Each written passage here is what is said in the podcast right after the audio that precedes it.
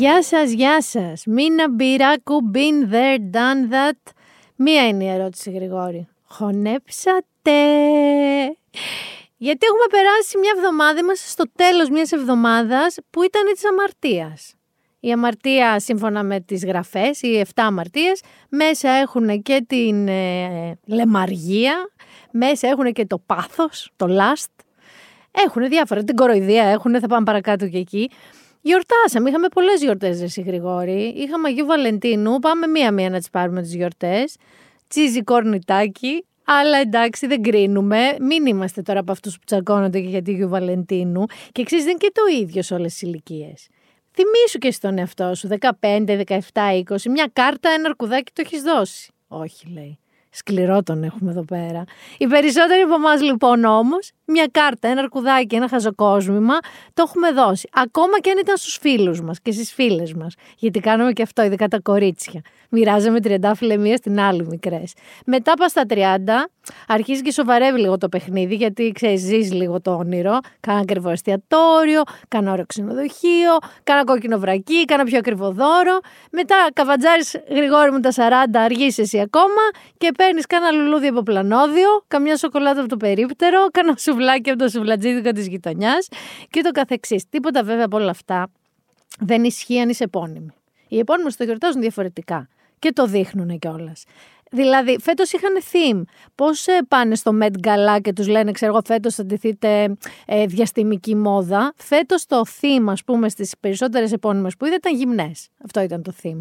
Διότι αρχικά είδαμε Έμιλι Ραταϊκόφσκι με νέο αμόρε, με τον Έρικ Αντρέ, ο οποίος είναι ένας funny guy, ένας comedian, είναι stand-up comedian γενικά και το χιούμορ του δεν το λες ρε παιδί μου και δεύτερης ανάγνωσης, είναι λίγο χοντροκομμένος, που ανέβασαν μια φωτογραφία τσιτσίδι αυτός, ξάπλασε έναν καναπέ με πεταμένα τα ρούχα κάτω και του είχε βάλει μια καρδούλα στο, στην οικογένεια, την νότια οικογένεια τη δική του, ε, στο Todger, όπως έλεγε και ο Prince Χάρη, από αυτές που βάζετε εσείς τα παιδιά σας, που τα ανεβάζετε στο Instagram, αλλά δεν θέλετε και να τα ανεβάσετε και να τα δείξετε, αλλά θέλετε και να τα δείξετε και τους σκοτσάρετε μια καρδιά στο κεφάλι.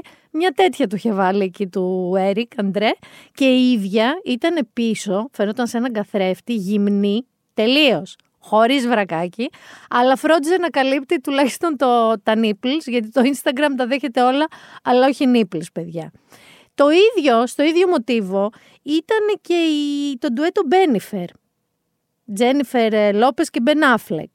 Ε, η Τζένιφερ μόνη της, επειδή είναι και πρέσβυρα έτσι, ενός πολύ γνωστού μπραντ εσωρούχων, το έχουμε και στην Ελλάδα δηλαδή, ανέβασε έτσι και ένα λίγο αισθησιακό που ανέμιζε λίγο αέρας και φόραγε ένα τυρκουά σουτιέν. Αυτή έδειξε κυρίως σουτιέν, ήμασταν εκεί. Να πω ότι το ζευγάρι, επειδή είναι σαν ερωτευμένοι πιγκουίνοι, πήγανε και κάνανε το μεγαλύτερο λάθος που μπορούν να κάνουν άνθρωποι στο Αγίου Βαλεντίνου γενικότερα. Που βαρά στατουάζω ένας στο όνομα του άλλου δεν μάθανε, δηλαδή και από το πάθημα, θυμάσαι Johnny Depp που είχε κάνει Wynonna Forever, που τα χωρίσανε και μετά το έκανε Wine Forever, που και αυτό αλήθεια ήταν. Τότε ήταν λίγο αλκοολικός άνθρωπος, αλλά αυτή το κάναν πιο διακριτικά. Η Τζένιφερ το έκανε εδώ κάτω από το στήθος, στα παΐδια της, ένα, το σήμα του άπειρου, που έλεγε ένα J και ένα B και προσέξτε και οι δύο βάλανε πρώτα το J και μετά το B, γιατί πρώτα το B και μετά το J είναι, πώς να σας το πω, συντομογραφία για κάτι άλλο εκεί έξω, BJ. Ε, και η, ο Μπεν έκανε δύο βέλη, δεμένα με ένα σπάγκο στη μέση, που και αυτός έβαλε J and B. Μακάρι να μείνουν αυτά τα τατουάζ. Η αλήθεια είναι ότι αλλάζουν εύκολα. Δηλαδή, εντάξει, δεν γράψανε και όλο το όνομα ο ένας του άλλου. Είχαμε και άλλη όμως, ε, η οποία έτσι το πήγε πολύ γυμνό, αλλά το πήγε λίγο διαφορετικά. Είχαμε Elizabeth Harley, η οποία το πήγε λίγο δέσποινα. Πώς ναι, παίρνω και μόνη μου καλά, τα καταφέρνω μια χαρά, δεν σε έχω ανάγκη ευτυχώς, μου είσαι πλέον περίτος.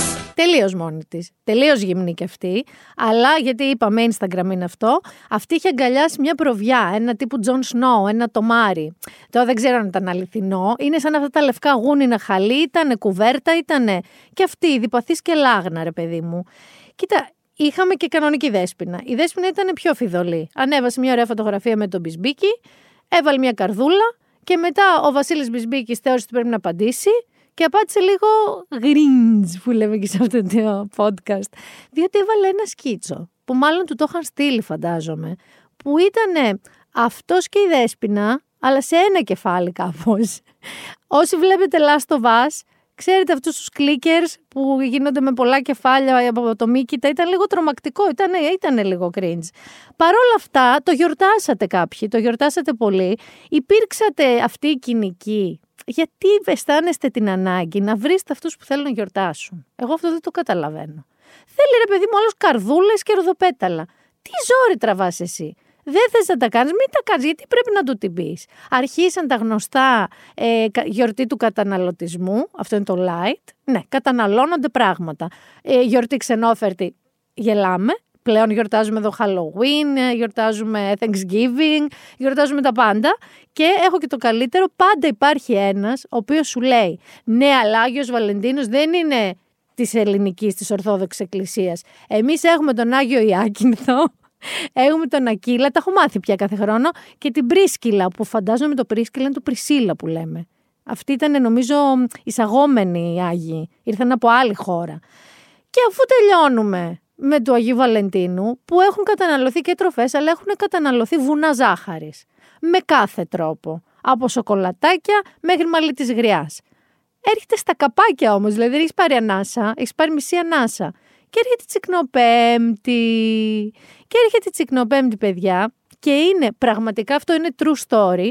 Το πρωί στα εξάρχεια μύριζε 9 και 4 τσίκνα. Υπήρχαν άνθρωποι σε σουβλατζίδικα και ταβέρνες που είχαν βγάλει έξω στις σειρά ψισταριέ, πώς είναι το Πάσχα, τέτοιο πράγμα, και είχαν ήδη ανάψει τα κάρβουνα. Είναι η στιγμή που πραγματικά ε, υπάρχουν γειτονιές που κόβουν επίσης true story. Θερμοσύφωνε παλιούς έχεις δει να κόβουνε; Είναι, λέει το καλύτερο. Άμα ρωτήσεις μάστορα ψήστη, σου λέει το γεμίζεις κάρβουνο και γίνεται του κάρβουνο, να καούν τα κάρβουνα. Είναι η φάση που πας και παίρνεις ένα καφεδάκι, ένα σπρέσο φρέντο και έχει τέτοιο επίγευση κανονικό παϊδάκι. Δηλαδή έχουν αρχίσει και μυρίζουν όλα. Είναι που πας και παίρνεις τον καφέ σου και αντί για κουλουράκι σου βάζουν γαρδουμπάκι δίπλα και δεν έχετε προσέξει. Είναι πολύ κοντά η ζάχαρη όλη αυτή με όλο αυτό το λίπος που καταναλώθηκε. Μιλάμε για, ε, πώς να σας πω, ε, μιλάμε για λίθαργο πια από το πολυφαγητό. Μέχρι και το Μουσείο της Ακρόπολης, χαμός έγινε με αυτό το είδες. Τόλμησαν, τα βάλανε, λέει τώρα, μενού που είχε μέσα και φάβα και τυροκαυτερή και πώς τολμούν. Εντάξει, δεν πειράζει και τι καριάτιδε μου, Δεν νομίζω να βγάλανε σούβλες. Δεν το έλεγξα κιόλας. Νομίζω απλά στο μενού βάλανε εκεί και μερικά κρεατάκια. Και κάπως έτσι τελειώνει αυτή η εβδομάδα, η οποία όμως θέλω να σας πω κάτι. Προσέξατε ότι από την Κυριακή που μας πέρασε βομβαρδιζόμασταν όλοι και στο, στα social media και στα sites, στα άρθρα και στις διαφημίσεις στην τηλεόραση γρηγόρη ταυτόχρονα είχαν σοκολάτες που θα φας ρομαντικό δείπνο με το έτερον σου ήμισης, το ίδιο στην ίδια σελίδα τα μέρη για τα καλύτερα παϊδάκια στην πόλη, που θα φας κοπές, μοσχάρια, γουάγκιου, ε, τάδε, τάδε, τάδε, μαζί τα καλύτερα μέρη για θαλασσινά και χαλβά, μαζί διαφημίσεις για χαλβά, γιατί έρχεται και καθαρά Δευτέρα και πρέπει να το προλάβουν, μαζί και στο Less Wednesday. Δηλαδή ήταν μια εβδομάδα που ήταν εναλλάξ, σοκολάτα Αγίου Βαλεντίνου, παϊδάκια, μέρη για παϊδάκια, κρέατα μπορείς να πάρεις στο σπίτι, χαλβάδες και Wednesday. Το έχεις καταλάβει το ότι θα ντυθούν. Είδα και μία στολή που έγραφε Thursday πάνω, το είδες αυτό; Thursday. Τι Thursday, τι Wednesday. Όλοι Wednesday θα ντυθείτε. Είναι πραγματικά αμαρτία που φέτος οι απόκριες θα ξαναπέσουν Κυριακή και όχι Τετάρτη. Δηλαδή και όλοι ξέρεις τι σου λένε. Καλά, έχω μάθει και το χορό της Wednesday. Δηλαδή έχουμε, θα έχουμε και βαθμολογία Wednesday. Και είμαι και σίγουρη ότι πολλοί άντρες θα ντυθούν Wednesday, να ξέρεις. Τους φαίνεται αστείο να βάλουν πλεξιδάκια. Το βρίσκω ένα upgrade από που μέχρι πρώτη να βάζανε απλά τα καλσόν και ξανθές περούκες και αυτό ήταν μεταμφίεση ή λεκάνες τουαλέτες. δεν θέλω να αγχωθείτε ότι ξαφνικά έπαθα κάτι από τον COVID και μου αρέσουν οι απόκριες. Τη συχαίνομαι όσο και πάντα. Και θα σας λέω πάντα ότι όταν χορεύετε με τα παιδιά σας και τελαπόγκο, σημαίνει κάτι που δεν θα έπρεπε να σημαίνει ενώ το χορεύετε με τα παιδιά σας. Δεν μην τα ξαναλέμε, μην, μην σας κουράζω κάθε χρόνο. Ψάξτε, αν είστε καινούργιοι ακροατές, ψάξτε να δείτε το τι σημαίνει και τελαπόγκο. Ξέρετε το μεταξύ φέτος τι θα γίνει. Είναι όλοι πιο ξεσαλωμένοι. Δηλαδή, τα τελευταία τρία χρόνια λόγω κορονοϊού ξεκινάγανε σεμνά και ταπεινά, λίγο ξανηγόντουσαν, λίγο ξανηγόντουσαν, λίγο ξανηγόντουσαν και τώρα θα παίξει περίπου, ξέρεις, κραυγή εθνικά μπούτια, όλους τους δρόμους, όλοι σαν τους τρελούς. Ε, μια και μιλάμε για ελληνικά έθιμα και τελαπόγκο δηλαδή και παϊδάκια, θέλω να ρωτήσω και τους φίλους της ξενιτιάς αν τσικνήσατε, αν γιορτάσατε, αν κάνατε τσίζι κορνιτάκια Γιου Βαλεντίνου. Γρηγόρη πάμε ξενιτιά. Το ψωμί της ξενιτιάς είναι πικρό Το νερό της θολό και το στρώμα σκληρό Καταρχάς, Φιλιά στην Κωνσταντίνα που μας άκουσε λέει από τον East Point του Isle of Sky στη Σκοτία. Έψαξα και το είδα, Κωνσταντίνα. Έχει ένα φοβερό φάρο εκεί. Βέβαια, μας είπε ότι είχε και 12 μποφόρ αέρα και δεν μπορούσε καν να βγει από το αυτοκίνητο να βγάλει μια φωτογραφία. Σε ζήλεψα όμως να το πω αυτό. Επίσης, η Ειρήνη από την Κοπενχάγη, ευχαριστούμε πάρα πολύ για τα καλά σου λόγια. Λέει ότι μας θεωρεί έγκριτους και έγκυρους στην ενημέρωση. Εντάξει, είναι debatable. Θέλω να σου πω, Ειρήνη, ότι ήρθε ένα ζευγάρι φίλων μας Κοπενχάγη τώρα για πέντε μέρες, τις πέντε μέρες που πέρασαν και μου είπαν μεταξύ άλλων, εκτός του ότι έχουν φοβερή μπαρ σιν, φοβερό φαγητό, ωραία κουλτούρα, της φάνηκε ότι όλοι οι άνθρωποι, ρε παιδί μου, ήταν ήρεμοι, γελαστοί. Αυτό που λέμε λιμένα τα προβλήματα. Και θέλω λίγο να μου πεις αν όντως ως μόνιμη κάτοικος εκεί το βιώνεις και εσύ έτσι. Είχαμε και άλλη πρόκληση. Είχαμε και τη Βιβί, η οποία μας άκουσε καθοδόν, λέει από Φλωρεντία το σκάνει. Μόνο εμείς είμαστε γρηγόροι στο στούντιο. Ο άλλος, ο Παναγιώτης, μου στείλε από το Λούξορ της Αιγύπτου φωτογραφίες κιόλας, ότι μας ακούει με φόντο τον ήλιο, με θέα μάλλον τον ήλιο, και με το μαγιό του, γιατί, γιατί όχι. Φιλιά επίσης και ο Παλάκια, ξέρεις εσύ Αφροδίτη, καταλαβαίνεις, μας άκουσε στο, κάτσε να στο διαβάσω σωστά, Αμπελμπόντεν της Ελβετίας, ενώ προσπαθούσε λέει, να μην πεθάνει από γυμνασιά και εξάντληση, στην ανηφόρα προς το σάλε που έμεναν. Δεν σε λυπάμαι πάρα πολύ Αφροδίτη. Και κλείνουμε την ξενιτιά, γιατί μου δώσε τρομερή πάσα ο φίλος ο Τζίμι από Αριζόνα, ε, με ρώτησαν αν έχω πάει. Έχω πάει. Στο προηγούμενο επεισόδιο δεν σας έλεγα για τον Grand Canyon και αυτό το διάφανο μπαλκόνι, το ξεφτιλίκι που παθά. Εκεί είναι, Αριζόνα δεν είναι. Και μου δίνεις και τρομερή πάσα. Φυσικά και είδα το Super Bowl. Εννοείται ότι το είδα γιατί ήταν στην Αριζόνα φέτος. Έγινε. Ε, θα σας πω πολύ γιατί χεστήκατε από ό,τι μου έχετε δείξει για το Super Bowl. Αλλά τέλος πάντων κέρδισε το Kansas, οι Chiefs, τους Philadelphia Eagles. Εδώ θα καταγγείλω παράγκα, πέτσινο, πέναλτι, άλλο τύπου πέναλτι ποινή. Παράγκα, παράγκα, ου, δεν σας νοιάζει. Να πούμε λίγο για τις διαφημίσεις όμως που σας νοιάζουν, που κάνει 7 εκατομμύρια τα 30 δευτερόλεπτα. Και κάποιες διαφημίσεις παίξαν δύο και τρεις φορές, άρα μέτρα 3 7 21 εκατομμύρια να παίξουν τρεις φορές διαφημισούλες. Βέβαια, δεν είναι απλές διαφημίσεις, γιατί φυλάνε τους μεγαλύτερους στάρ και την περισσότερη δημιουργικότητά τους οι εταιρείες για αυτήν ακριβώς τη μέρα για το Super Bowl πριν, μετά και στα ημίχρονα. Ε, είδαμε Benifer, όπου ο Ben Affleck έκανε πολιτή σε drive-thru Dunkin' Donuts και περνάνε διάφοροι και του παραγγέλνουν και περνάει και η Τζένιφερ και του λέει τι κάνεις εσύ εδώ; Και του λέει έλα έξω τι κάνεις εδώ, εδώ έχεις εξαφανιστεί; Και του παραγγέλνει και ένα ντόνατ και αυτή Είδαμε τον ντουέτο του Breaking Bad να τρώνε πατατάκια. Είδαμε το Will Ferrell να οδηγεί έτσι ένα από αυτά τα φανταστικά pick-up trucks αλλά ηλεκτρικό. Είδαμε τον Adam Driver και την πολλαπλή προσωπικότητά του. Είδαμε τον Ant-Man, τον Paul Rudd να πίνει μπύρες χωρίς αλκοόλ. Είδαμε, είδαμε, είδαμε, είδαμε. Αυτό όμως πραγματικά είδανε όλοι στο Super Bowl το φετινό ήταν η Ριάννα. Ήταν το περίφημο half-time show, όπου έχουμε δει και αν έχουμε δει διάσημους καλλιτέχνες, μέχρι και ο Μάικλ Τζάκσον και ο Prince έχουν εμφανιστεί, Beyoncé, θυμάστε Σακύρα, Τζένιφερ Λόπες, το περσινό που ήταν όλοι Dr. Dre, Snoop Dogg, ήταν όλο το hip hop, όλη η ιστορία. Φέτος λοιπόν ήταν η Ριάννα, μόνη, όχι ακριβώς. Θα σας πω, θεωρώ ότι ήταν πραγματικά από τα ωραιότερα half-time shows που έχω δει.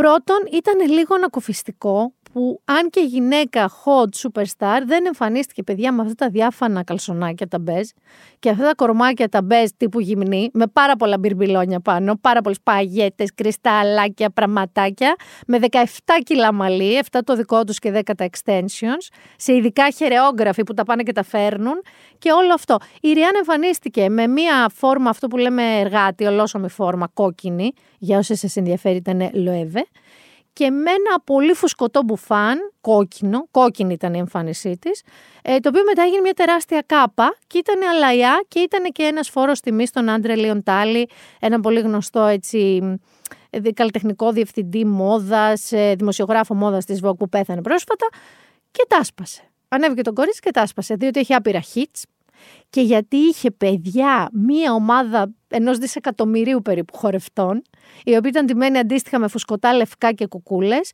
Δεν έχω δει ωραιότερο πράγμα.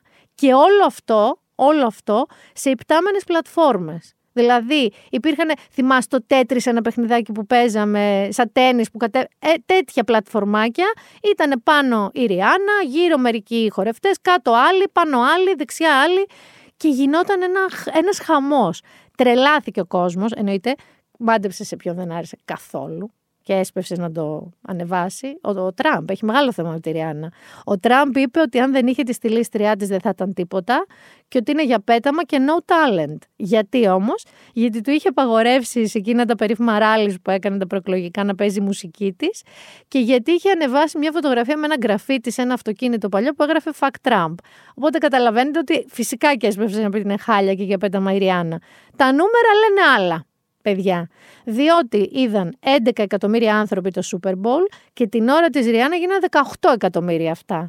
Και επίσης τα στριμαρίσματα στο Spotify από τα τραγούδια της με το που τελείωσε το halftime ανέβηκαν πες ένα ποσοστό πόσο. 670%. Άρχισαν να στριμάρουν Ριάννα. Και δεν ήταν όλο αυτό όμως που σας περιγράφω, γιατί είχε guest, δεν ήταν μόνη της. Είχε guest έμβριο, παιδιά. Ήτανε έγκυος. Ξανά στο δεύτερο παιδί της. Και μάλιστα θέλω λίγο να σχολιάσουμε την ε, εποχή πολιτικής ορθότητας που ζούμε. Ήταν εμφανές ότι κάτι τρέχει. Δεν το υπερτόνιζε, αλλά δεν το έκρυβε κιόλας. Επειδή όμως και δίκαια ζούμε σε μια εποχή που δεν μπορείς να πει σε μια γυναίκα που είναι λίγο φουσκωμένη κοιλιά της, Α, είσαι έγκυος, πότε με το καλό. Είναι χοντράδα. Συν το ότι 8 στις 10 φορές δεν πέφτεται μέσα και είναι και ντροπή. Τα κυριλέ μίντια και οι πιο κυριλέ χρήστε δεν τολμούσαν να το πούνε. Δειλά-δειλά άρχισαν κάποια gossip ξένα sites να γράφουν Rihanna pregnant again, second baby Rihanna, με ερωτηματικά, όχι ότι το λένε. Με το που τελείωσε όμως το Super Bowl, βγήκε ο PR της, ο ατζέντης της και είπε ότι ναι, είναι έγκυος στο δεύτερο παιδί. Και τότε, παιδιά, πραγματικά ο αλγόριθμος αποτρελάθηκε. Και μιας και λέω όμως αλγόριθμο και αποτρελάθηκε και Super Bowl, άκου να δεις τώρα πώς θα πάμε. Στο Super Bowl ήταν και ο Ήλον, ήταν πάρα πολύ γνωστοί άνθρωποι. Ήταν και ο Ήλον. Ο Ήλον βέβαια με ποιον καθότανε; Με το είδωλο της διαπλοκής και των μίντια με τον Ρούπερτ Μέρντοχ. Οπότε μην μας ξανακουνηθεί που γράφει κατά καιρούς κάτι ότι τα μίντια είναι πληρωμένα και δεν τα πιστεύει. Με το Ρούπερτ καθόσουνα. Αλλά δεν είναι ούτε εκεί το story. Το story είναι μια πολύ αστεία ιστορία που της αξίζει ένας Κώστας μοναχός. Είμαι τρελός και ό,τι θέλω κάνω και δεν με πιάνει και κανένας νόμος Είμαι τρελός και ό,τι μ' αρέσει κάνω Εγώ είμαι ο παράνομος, εγώ είμαι και ο νόμος Εάν προσέξατε, τη Δευτέρα που μας πέρασε, εγώ ήμουνα μέσα σε αυτούς, ίσως ήσασταν κι εσείς. Ξαφνικά αρχίσαμε να βλέπουμε υπερβολικά πολλά και πολύ τα tweets του Elon. Και έρχεται και ρωτάει ο Γκουνσότο. Πότε είναι αυτό; Πατρίκ μου θα σου πω εγώ πώς έγινε όλο αυτό. Ακούστε τώρα μια αστεία ιστορία. Ο Elon Musk είχε ένα μεγάλο θέμα. Και δεν ήταν το ότι έπεσε το Twitter για λίγο μέσα στο Super Bowl, την ώρα το Super Bowl και δεν μπορούσε ο κόσμος να τουιτάρει. Το είχε πάθει και πριν λίγο καιρό. Αυτό θα ήταν μια λογική αντίδραση του ιδιοκτήτη του Twitter προς τους ε, τεχνικούς του. Λίγο μετά το Super Bowl, ο ξάδερφος του Musk, ο James, έστειλε ένα high urgency μήνυμα στους ε, τεχνικούς του Twitter, στην ε, επικεφαλής προφανώς ομάδα των τεχνικών. Στη μέση της νύχτας τώρα, έτσι. Ο James του ζητούσε ότι να λύσουν ένα πολύ μεγάλο πρόβλημα που είχε και έκανε αυτό το μεγάλο πρόβλημα τον Elon Musk να μπει στο αεροπλανάκι το από εκεί που ήταν για να γυρίσει στο Σαν Φρανσίσκο. Να το συζητήσουν εκείνος να τους σχέσει. Και όλοι νομίζαν ότι ήταν γι' αυτό, το ότι έπεσε το Twitter κάποια λεπτά και δεν φόρτωναν τα μηνύματα κτλ. Στην πραγματικότητα, ο λόγος που ξεσηκώθηκε, πήγε εκεί και έκανε το χαμό που έκανε και απέλησε και κόσμο, ήταν πολύ πιο παιδιάστικος και υλονίστικος από κάτι τόσο κανονικό. Άκου τώρα τι είχε γίνει. Ο Τζο Μπάιντεν, ο πρόεδρος των ΗΠΑ, είχε τουιτάρει υπέρ των Eagles. Λέγοντας μάλιστα αστεία ότι σαν, σαν πρόεδρός σας δεν διαλέγω αγαπημένο, αλλά σαν σύζυγος της Τζιλ, γιατί η γυναίκα του είναι από Φιλαδέλφια, fly Eagles fly. Έκανε λοιπόν το engagement αυτού του tweet ήταν τεράστιο. 29 εκατομμύρια impressions έκανε. 29 εκατομμύρια άνθρωποι το είδανε. Ωραία. Το δικό του, του Elon τώρα, που επίσης στήριξε Eagles και μετά το έσβησε όταν έχασαν οι Eagles, έκανε μόνο 9 εκατομμύρια impressions. Και ποιος είδε τον Elon και δεν τον φοβήθηκε. Πήγε λοιπόν, τους έχεσε τους μηχανικούς του, τους τεχνικούς του, λέγοντας ότι πώς γίνεται κάτι τρέχει με το engagement του μέσου μας, της πλατφόρμας μας, με αποτέλεσμα 80 υπάλληλοι του Twitter να κάτσουν μέσα στη μαύρη νύχτα και να δουλεύουν αυτό το πρόβλημα, που στην ουσία το πρόβλημα ήταν ότι τα tweets του αφεντικού δεν φαίνονται αρκετά. Αυτό ήταν το πρόβλημα. Αυτή λοιπόν, ε, ένας μάλιστα τόλμησε να του πει ότι τα tweets του δεν έχουν την ίδια έτσι, δεν φτάνουν σε τόσο κοινό όσο παλιά, γιατί μάλλον το κοινό τον έχει βαρεθεί. Καταλαβαίνετε ότι έφυγε πριν τελειώσει την πρότασή του αυτός ο άνθρωπος, απολύθηκε. Όμως και άλλοι προσπάθησαν με αλγοριθμικούς τρόπους να βεβαιωθούν ότι το 90% όσων ακολουθούν τον ήλον θα βλέπουν ό,τι και να γίνει τα tweets του. Ενώ αν έχετε προσέξει, υπάρχει και κάτι που λέει for you, που σου προτείνει tweets ανθρώπων που δεν παρακολουθείς εσύ ούτε τους ακολουθείς, ούτε τίποτα. Και σου λέει for you και βλέπεις ενός άσχετο το tweet. Μαντέψτε, έκαναν τον Elon Musk να είναι το νούμερο ένα σε αυτό το for you. Να εμφανίζεται δηλαδή σε όλο τον κόσμο, σε όλη την πλάση αυτά που γράφει. Και ο ίδιος δεν φτάνει που κάνει όλο αυτό το οποίο φυσικά κάποιος υπαλληλό τον ξεμπρόστιασε. Έκανε και ένα, να το πω αμφιλεγόμενο, θα λέω λίγα. Έκανε ένα tweet που από ό,τι είπανε διάφοροι γνώστες, γιατί εγώ δεν γνωρίζω. Ήταν απόσπασμα από ταινία πορνό κιόλας, που ήταν μια κοπέλα και κράταγε το κεφάλι μιας άλλης κοπέλας και την ανάγκαζε να πιει γάλα. Και έλεγε ότι αυτή η κοπέλα που ανάγκαζε την άλλη ήταν ο Elon Musk και τα tweets του, εμείς ήμασταν οι υποτακτικοί, ας πούμε, που αναγκαζόμασταν να πιούμε το γάλα. Και ο ίδιος μάλιστα είπε ότι έχει κουραστεί από το Twitter να είναι ο CEO και ότι θα προσπαθήσει να σκεφτεί καινούριο άνθρωπο για τη θέση αυτή. Στο τέλος όμως του 2023, δεν θέλω να αγχώνεστε, έχετε ακόμα προβλήματα να αντιμετωπίσετε μπροστά με τον Ήλον. Ο Ήλον λοιπόν κατάφερε με αυτόν τον τρόπο τη Δευτέρα που μας πέρασε να βλέπουμε μόνο tweets του το απέδωσε στο ότι κάνουν κάποιες αλλαγούλες στο Twitter για καλύτερη χρήση και όπως μόλις σας είπα το βασικό πρόβλημα του Elon ήταν ότι ο Biden είχε περισσότερο και μεγαλύτερο reach από τον Elon. Και θα μου πεις εσύ τώρα, πολύ λογικά, μα εγώ όποτε μπαίνω στο Twitter γαμώ το, νομίζω ότι βλέπω αυτούς που ακολουθώ, ότι κάπως εγώ έχω φτιάξει το feed μου. Αθώα, αθώα ψυχή εσύ που το νομίζεις αυτό. Θα στο καταστρέψω ακόμα περισσότερο. Γιατί Τέλος πάντων, όλη αυτή η ιστορία με τον Ήλιο είναι και λίγο αστεία. Είναι ένα κακομαθημένο εκεί βρωμόπεδο, για να μην πω τίποτα χειρότερο, ο οποίος είναι ο πλουσιότερος άνθρωπος στον κόσμο, by the way, έχει και το Twitter, by the way, επίσης, και τέλος πάντων τον λουζόμαστε. Νομίζουμε όμως, συνεχίζουμε, εμείς ζούμε στην ψευδέστηση, έχουμε την αυταπάτη ότι όταν εμείς μπαίνουμε στο δικό μας Facebook, στο δικό μας Twitter, δεν ξέρω πού, βλέπουμε ότι έχουμε διαλέξει. Ο Χόρχε δεν έχει την ίδια γνώμη έχει ξεσπάσει ένα σκάνδαλο και θέλω λίγο να σας το πω γιατί το έχω μελετήσει πολύ με πολύ απλά λόγια εννοείται, όπως πάντα θα τα πούμε εδώ, το οποίο ίσως θυμάστε ένα μεγάλο χαμό που είχε γίνει το 2016 στην Αμερική με μια ρώσικη εταιρεία από την Αγία Πετρούπολη η οποία λεγόταν IRA, δηλαδή Internet Research Company, αλλά έχει και άλλα παρατσούκλια, τη λέγανε και Gloveset ή Trolls from ε, Olgino από την περιοχή που ήταν. Αυτό τι ήταν, παιδιά, στην πραγματικότητα ήταν ένα τεράστιο factory με χιλιάδες κόσμου, υπαλλήλους, ε, πραγματικά πρόσωπα, η οποία η δουλειά τους ήταν να πηγαίνουν κάθε μέρα εκεί και να κάνουν τουλάχιστον 100 posts, comments κτλ. από fake accounts για να δημιουργούν ψευδείς εντυπώσεις, fake news και να επηρεάζουν τις εκλογές των ΗΠΑ, ε, άλλες καταστάσεις, άλλες εκλογές κτλ. κτλ, κτλ. Αυτό είναι μια φοβερή ιστορία και μάλιστα θέλω να σας πω μια ιστορία πέραν του αυτού της γενικής εικόνας του πώς επηρέαζαν το κοινό, το μέσο άνθρωπο, την άποψή του, πώς τη χειραγωγούσαν. Άκου μια τρομερή ιστορία τι είχαν κάνει. Ε, είχαν φτιάξει δύο groups στο facebook και γιατί σας τα λέω αυτά θα πάω και στα τωρινά. Το οποίο το ένα λεγόταν Heart of Texas και όπως καταλαβαίνετε ήταν barbecue, όπλα και ζήτω η Αμερική. Και το άλλο group ήταν United Muslims of America. Δηλαδή που λεγόταν Proud to be Muslim και προσπαθούσαν να μπορέσουν να διαδώσουν τη γνώση για το Ισλάμ. Μέσω λοιπόν αυτής της εταιρείας της ρωσικής Μετατρόλ, εταιρεία προπαγάνδας είναι στην πραγματικότητα, έκλεισαν ραντεβού, χωρίς να το γνωρίζει μία ομάδα για την άλλη, μπροστά από το ε, Islamic Center στο Houston, οι μεν για να διαμαρτυρηθούν οι Heart of ε, Texas για την Ισλαμοποίηση της Αμερικής, οι δε για να στηρίξουν τη διάδοση της γνώσης του Ισλάμ. Βρέθηκαν λοιπόν έξω από αυτό το Islamic Center δύο στρατοί εντός εισαγωγικών αντίπαλων ανθρώπων, οι οποίοι είχαν προσκληθεί από κάποιον στην Αγία Πετρούπολη, όχι από τις πραγματικές αυτές ομάδες. Δεν έγιναν τα επεισόδια που θα μπορούσαν να έχουν γίνει, ε, γιατί αποκαλύφθηκε η δράση αυτού του factory με trolls, αυτού του εργοστασίου trolls, αλλά προσπαθούσαν με κάθε τρόπο να σπείρουν τη διχόνοια, να δημιουργήσουν καταστάσεις. Μετά είχαμε και το περίφημο Cambridge Analytica, που παρενέβη και στις εκλογές της Αμερικής, πάλι με προπαγάνδα οργανωμένη μέσω ίντερνετ, όπως και στο Brexit. Και έχουμε το καλύτερο τώρα.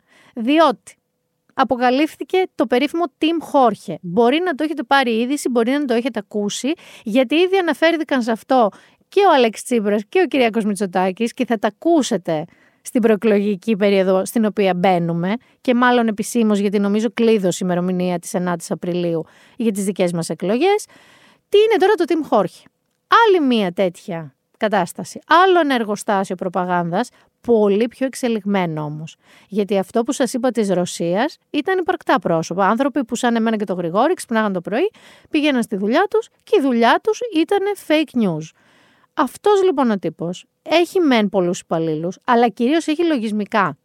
Δηλαδή έχει άπειρους εκατοντάδες χιλιάδες fake accounts που όμως είναι αυτόματα, είναι αυτοματοποιημένα. Δεν υπάρχουν άνθρωποι να τα χειρίζονται. Το ενδιαφέρον εδώ είναι πώς αποκαλύφθηκε αυτό. Το 2017 υπήρχε μία Ινδή δημοσιογράφος που είχε ξεκινήσει ένα άρθρο για το Factory of Lies, ακριβώς για αυτή την τεχνική της προπαγάνδας, η οποία λεγόταν Γκαούρι Λανκές. Αυτή δολοφονήθηκε. Και υπάρχει τώρα μία, ένα consortium, μία κολεκτίβα, η Forbidden Stories, με δημοσιογράφους από όλο τον κόσμο και από όλα τα μέσα, οι οποίοι μεταξύ των άλλων πραγμάτων που κάνουν, συνεχίζουν και το έργο δημοσιογράφων οι οποίοι έχουν φημωθεί με κάποιο τρόπο και για κάποιο λόγο. Τι κάναν τώρα αυτοί οι τύποι; Τρεις δημοσιογράφοι από τρία διαφορετικά μέσα είχαν την πληροφορία ότι υπάρχει ένας τύπος που λέγεται Χόρχε, είναι το παρατσούκλι του, ο οποίος είναι πρώην μέλος των ειδικών δυνάμεων του Ισραήλ και έχει ιδρύσει μια τέτοια εταιρεία. Εμφανίστηκαν λοιπόν σε αυτόν, επί έξι μήνες μιλάγανε μαζί του, ως σύμβουλοι ενός businessman που δεν θέλει να γίνουν οι εκλογές σε ένα αφρικανικό κράτος. Θέλει να τις καθυστερήσει. Και βρίσκουν αυτόν. Και αυτός στη συνάντηση που πια γίνεται από κοντά και βλέπουν και ποιος είναι, λέει παιδιά μεταξύ άλλων ότι τα τελευταία 20 χρόνια, δύο δεκαετίες, παρεμβαίνει, έχει παρέμβει σε τουλάχιστον 33 χώρες σε εκλογικές τους διαδικασίες, αλλά τον προσλαμβάνουν και άλλοι να ξέρεις Γρηγόρη, αν εγώ τσαντιστώ μαζί σου ας πούμε τώρα, δεν σε θέλω για κάποιο λόγο. Και έχω να πετάξω 200-300 χιλιάρικα το μήνα, μπορώ να κανονίσω με τον κύριο αυτό, με το Χόρχε, με το team Χόρχε, να γεμίσει το Facebook, το Twitter, το Instagram παντού πράγματα για σένα που δεν ισχύουν, μέχρι να σε διαλύσω, να σε ξοντώσω ρε παιδί μου. Πες ότι είμαι μια εταιρεία, εγώ και μια εταιρεία εσύ και είμαι ανταγωνιστής σου. Και θέλω και να συλλέξω πληροφορίες για σένα και πάλι να σε διαλύσω. Μπορώ. Πες ότι είσαι ένας δημοσιογράφος, και εγώ μια πάρα πολύ διάσημη, που θες να δημοσιεύσεις κάτι για μένα που δεν πρέπει να βγει. Μάντεψε. Who you gonna call? Όχι Ghostbusters, Team Jorge. Μπορούσε να κάνει και έκανε τα πάντα. Όλα αυτά. Και μάλιστα όχι μόνο με ολόκληρες στρατιές fake accounts. Ο τύπος μπορούσε να χακάρει χωρίς να τον πάρεις ποτέ είδηση, το Gmail σου, το Telegram, που να σας θυμίσω ότι από όλα τα messaging ε, apps, το Telegram θεωρείται το πιο ισχυρό σε κρυπτογράφηση. Το χρησιμοποιούν dealers ναρκωτικών, οι Ρώσοι τώρα μεταξύ τους και οι Τσετσένοι. Μιλάμε για τόσο καλά κρυπτογραφημένο. Μπορούσαν λοιπόν να χακάρουν τα πάντα. Σκέψω ότι σε ένα πολιτικό τι κάνανε. Χακάρανε και το mail του και το Amazon account του παρήγγειλαν και του στείλαν σπίτι ένα σεξ toy. Άκου τον άνθρωπο τώρα να αποδείξει ότι δεν είναι ελέφαντας. Γιατί θέλανε η γυναίκα του να πιστέψει ότι έχει παράνομο δεσμό. Ποιος ξέρει τώρα γιατί το κάνανε αυτό, ποιος το παρήγγειλε. Αλλά ο τύπος δέχτηκε στο σπίτι του και είδε ότι είναι από δική του παραγγελία, στο δικό του mail, ένα σεξ toy που δεν είχε παραγγείλει ποτέ. Λοιπόν, καταλαβαίνετε ότι ο τύπος αυτός, ο Ταλ Χανάν, γιατί έχει και όνομα, δεν λέγεται μόνο ο Χόρχε, έχει πλοκάμια παντού, έχει πλοκάμια πάρα πολύ καιρό και επειδή είπε στα πλαίσια της συνάντησης με αυτούς τους δημοσιογράφους ότι έχει γραφεία στα Αραβικά Εμμυράτα και στην Ελλάδα, καταλαβαίνετε τι έχει να γίνει τώρα εδώ στην Ελλάδα. Ο Αλέξης Τσίπρας κάλεσε για διαφάνεια και να αποδείξουν ότι δεν τους έχουν χρησιμοποιήσει κτλ. Και, και ο Κυριάκος Μητσοτάκης είπε κάτι που γέλασα πάρα πολύ, ότι ο Έλληνας πολίτης δεν ε, παραπλανείται από fake news. Συγγνώμη που γελάω, κύριε Μητσοτάκη, αλλά δεν τα λέμε αυτά. Είμαστε ένας λαός που κατεξοχήν στέλνει ένας στον άλλον, δεν θα πιστέψει τι γίνεται. Θυμάστε τι έγινε με τα εμβόλια, με κάτι περίεργες αδενοουσίες. Και... Δηλαδή, μην λέμε και ότι θέλουμε ότι οι Έλληνες δεν την πατάνε με τα fake news. Ε, Επίσης, έχω ήδη βρει να ξέρεις μία σκηνή, μπορεί να είναι και το άνοιγμα της ταινίας που σίγουρα θα γίνει κάποια στιγμή. Και για το Tim Jorge και για την Cambridge Analytica και για το άλλο αυτό με τους Ρώσους ε, trolls. Αλλά άκου τι περιγράφει ένας από τους δημοσιογράφους που πήγαν να συναντήσουν ε, την Τιμ Χόρχε. Ε, στην πόρτα μπήκανε, κάτσανε και η πρώτη κουβέντα που τους είπε αυτός ο Ταλχανάν ήταν ότι You see what says on the door, right? It says nothing. That's who we are. We are nothing. Αυτό θα ήταν άνετα και tagline της ταινίας και η πρώτη σκηνή της ταινίας. Δεν θέλω να σα επηρεάζω και στο Hollywood, αλλά είναι υπέροχη τα αυτή. Στην ουσία τους είπε: Βλέπετε τι γράφει στην πόρτα, τίποτα. Αυτό είμαστε. Είμαστε τίποτα. Δεν υπάρχουμε. Και αφού έχουμε ασχοληθεί τόση ώρα με το Team Χόρχε, ε, δεν μπορώ να μην το αφιερώσω ρε Γρηγόρη κάτι, διότι η Χόρχε είναι Γιώργος και αυτός ο Γιώργος είναι πονηρός. Ο Γιώργος είναι πονηρός και αυτά που λέει μην τα τρως και από τις 11 και μπρος κυκλοφοράει για γαμπρός.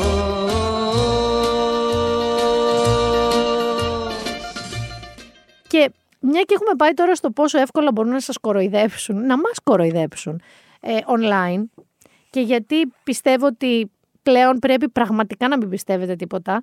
Θέλω να σου πω ότι το AI ήδη βρήκε το δρόμο του και το deepfake κυρίως σε ψεύτικες διαφημίσεις που κοροϊδεύουν τον κόσμο, που χρησιμοποιούν φωνές και όψεις ανθρώπων κανονικών, γιατί αυτό κάνει το deepfake, που προτείνουν κυρίως στους Αμερικανούς, εδώ δεν το έχουμε δει ακόμα, ε, να πάρουν από συμπληρώματα διατροφής μέχρι συμπληρώματα για τον ανδρισμό τους, μέχρι που θα φυτρώσουν από τέσσερα αυτιά και πάνω όσοι τα πάρουν αυτά. Και προσπαθούν να το μαζέψουν. Όχι, δεν θα το βρείτε στο dark web, στο TikTok ενώ ότι έχουν βγει. Έχουν βγει παντού διαφημίσεις deepfake. Γι' αυτό σας λέω μην καταπίνετε αμάσιτα ό,τι σας δίνουν.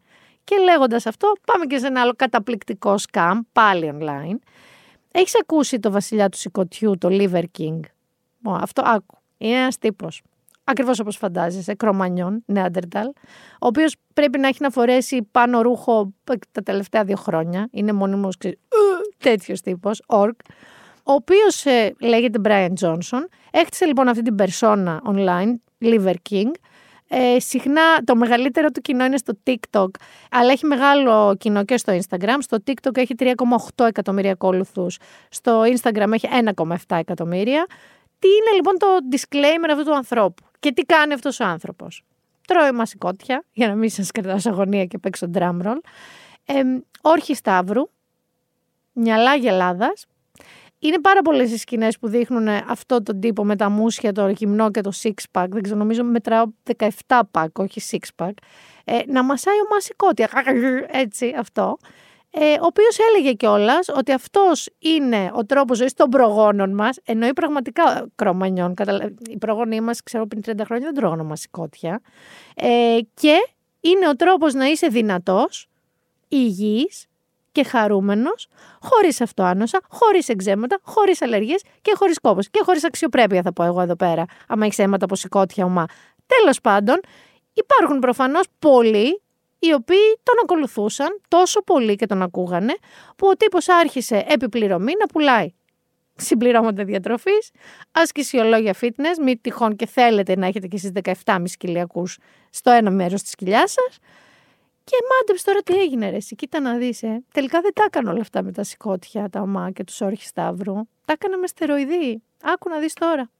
Βγήκαν κάποια mail που πληρώνει ο τύπο 12.000 δολάρια το μήνα για να παίρνει στεροειδή. Και αυτοί όλοι τώρα οι δύσμηροι που τρώγανε μασικότια, εγώ θα τους μείνει πίσω ω ηλίθιους. Δηλαδή, θα παιδιά, sorry, όχι, εγώ θα σας ζητήσω λεφτά, που εγώ σας είπα να φάτε όρχη σταύρου και εσείς φάγατε όρχη σταύρου. Δηλαδή, δεν είναι δικό μου το πρόβλημα, είναι δικό σας το πρόβλημα. Τέλος αυτοί όμως, αφού κατανάλωσαν περισσότερους όρχε από όσους θα μπορούσαν ίσως, τώρα τον μηνύουν για 25 εκατομμύρια δολάρια ως σκάμερ.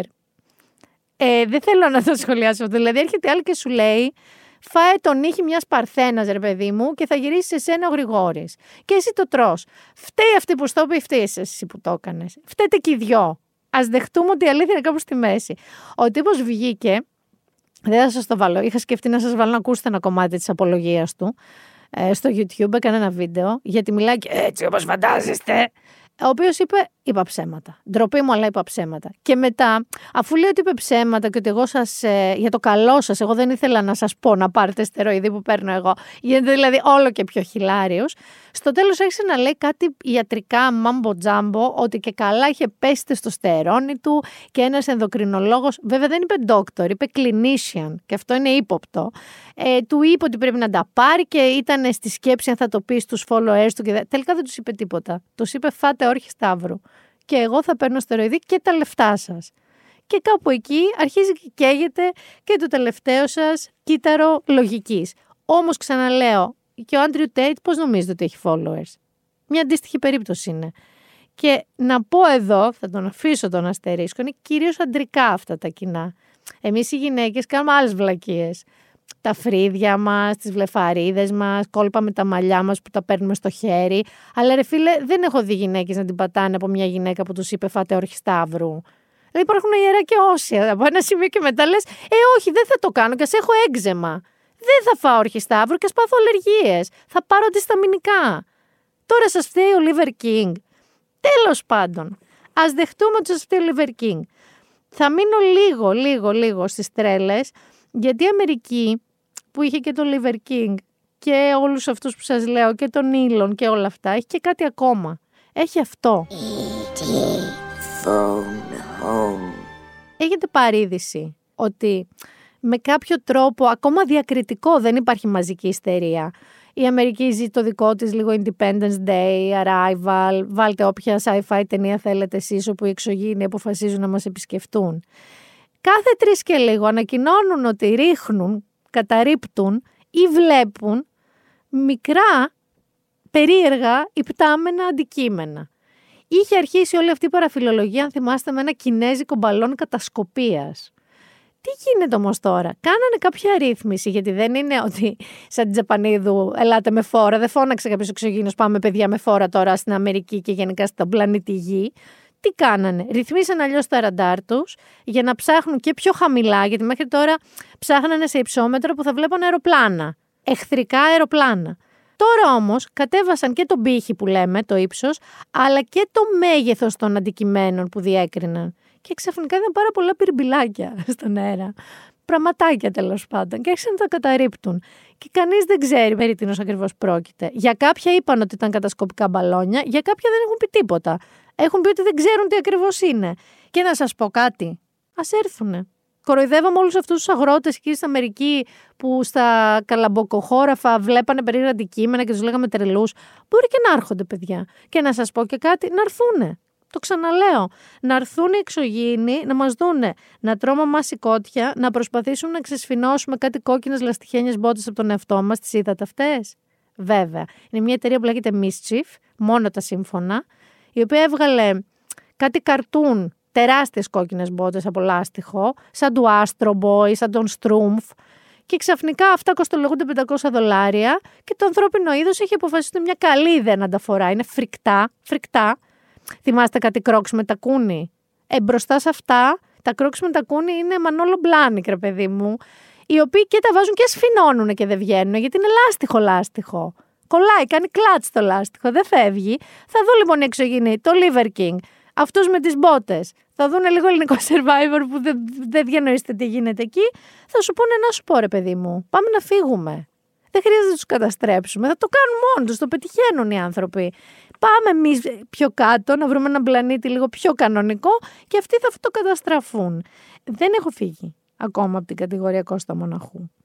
Έχουμε και ελληνικά entries. Έχουμε κάποια ελληνικά entries. Σας είπα πολύ απαλά για το survivor. Δεν το βλέπω.